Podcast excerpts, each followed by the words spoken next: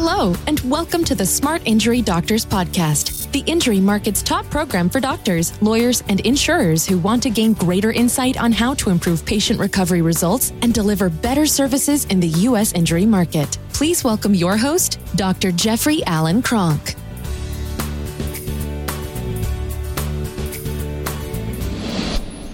Hello and welcome to today's program. What I want to talk today about is injury documentation. There's basically five general steps to injury documentation. And injury documentation is made, way more complicated than it needs to be.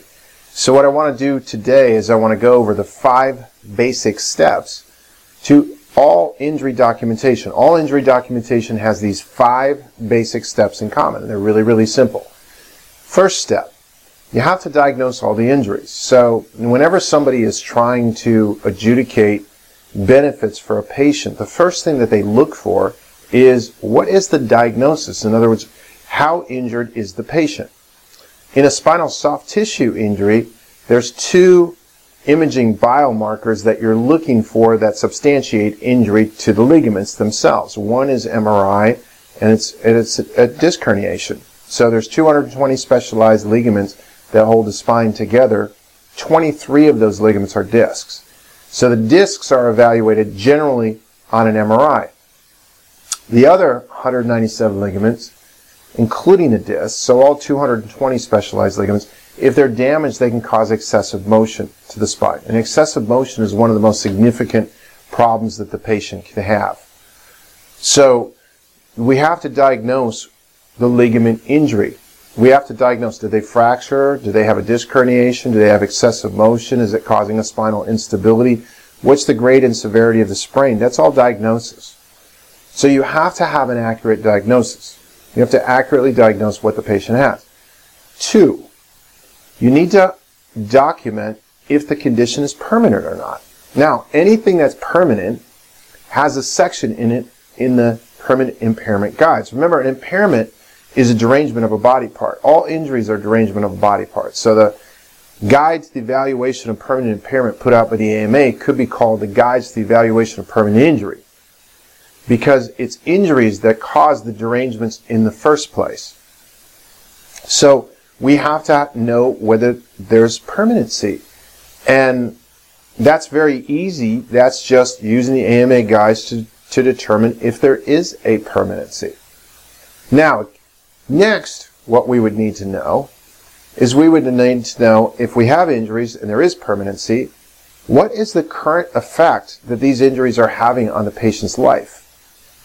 So if a patient can do something but causes them discomfort, it's called a duty under duress factor. So let's say that they can ride their bike, they have a low back injury, they can ride their bike, but they're used to being able to ride their bike in long marathons, let's say, or, you know, 10, 12 miles, and now they ride it two miles and they're getting bad back pain. They can still do it. They haven't lost the ability to do it, but it's causing them the problems when they do do it. Those are called duties under duress factors. There's also a thing called loss of enjoyment of life factors, and that's where, let's take that same back injury now, where the patient can no longer ride their bike. I mean, it's just, it's too physically painful they have to get rid of that particular activity. They can't do it anymore. Those are called loss of enjoyment of life factors. So those factors have to be documented as well.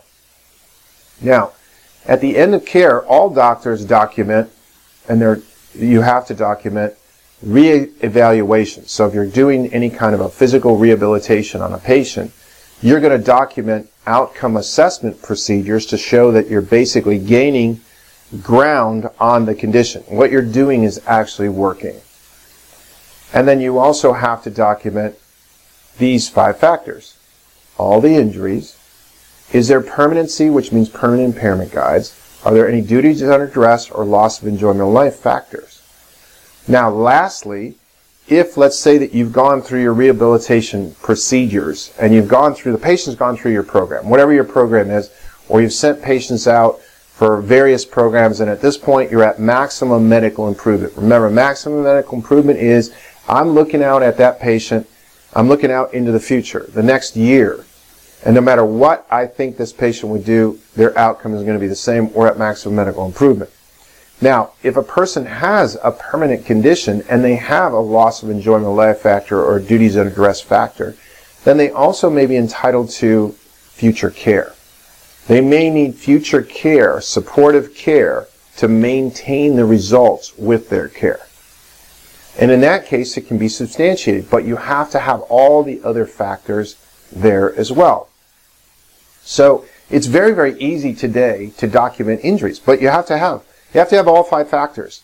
Now, a lot of doctors really struggle with one, the diagnosis, especially with ligament injuries. They don't get a diagnosis of the severity and location of the ligament injury, and if that's the case, then you're going to that that patient is going to have benefit problems at that point because you're not documenting the severity of the patient's injuries. You're also missing out permanency factors. So that's not getting documented. And if you don't have a diagnosis and you don't have a permanency factor, then there's no rationale for why they're lost the enjoyment of life of something or they have duties duress factors. So all five things have to be documented clearly in doctor's notes in all injuries. It doesn't matter if it's a work comp injury. Now, some work comp providers will say, "Hey, in our in our work comp jurisdiction, we don't use the AMA guides to determine disability." Remember, impairment is how a physical injury influences a person's activities of daily living. Disability is how it affects their ability to earn a living. So, in the earn a living work comp area, they may say, "Hey, we don't use the impairment guides for our disability findings. That's a lot of times confuses a lot of practitioners. And it's very, very simple. It just means that they use a modified approach. Everyone uses the impairment guides. Nobody's going to create new impairment guides to determine impairment. They just may have a modified system in your state that says, oh, we don't use the, the impairment guides direct. We use a disability guide, which we've modified from the impairment guidelines. So those are the five steps. Injury practice and injury documentation is very easy if you're systemizing and getting those five steps in place. Now, right now, if you're struggling with with uh, reimbursement issues or you're struggling with doctors contesting your care, IMEs, utilization reviews, and you're struggling with these things, you got to look at your documentation because in my experience, those five elements are out. And usually it starts with a diagnosis right from the basic foundation, or there's no impairment, or there's no duties under duress, or there's no loss of enjoyment of life factors. If they're there, they're not documented properly. And doctors, you know as well as I do that if you don't document properly, then you don't get paid properly. And that's not so much on you, that's more on, on your on your patient. Your patient does not get the insurance benefits that they may be entitled to and it makes everybody's job job easy, uh, harder. It makes the uh, insurance company's job harder.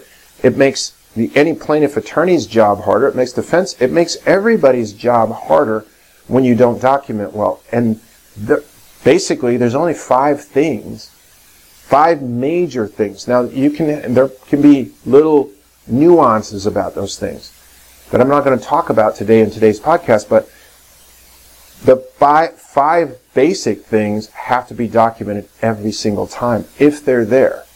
If they're there, they have to be documented. And most doctors today, in my experience and my training, and I train doctors all over the country, those things are not being documented well. You pick up those five things and you've seriously improved your documentation skills in the injury market. And everybody will benefit. You'll benefit, plaintiff attorneys will benefit, defense attorneys will benefit, insurers will benefit, and most importantly at all, your patients will benefit greatly. So, like I do with every one of these programs, they're short, sweet, and to the point. I hope you got something out of it today. And stay tuned. Plug us for the next uh, podcast. And do write some comments down below. If you have comments on these podcasts, please enter your comments. Tell me what is the hardest part for you in personal injury today. Because I'd like to know, I'd like to hear from you, and I appreciate your time today, doctors. Thank you very much. You've been listening to the Smart Injury Doctors Podcast, the number one audio production show for professionals in the U.S. injury market that want to deliver better injury services to the patients, clients, or insureds they serve. If you like what you heard today, please leave us a review and don't forget to join us on our next program.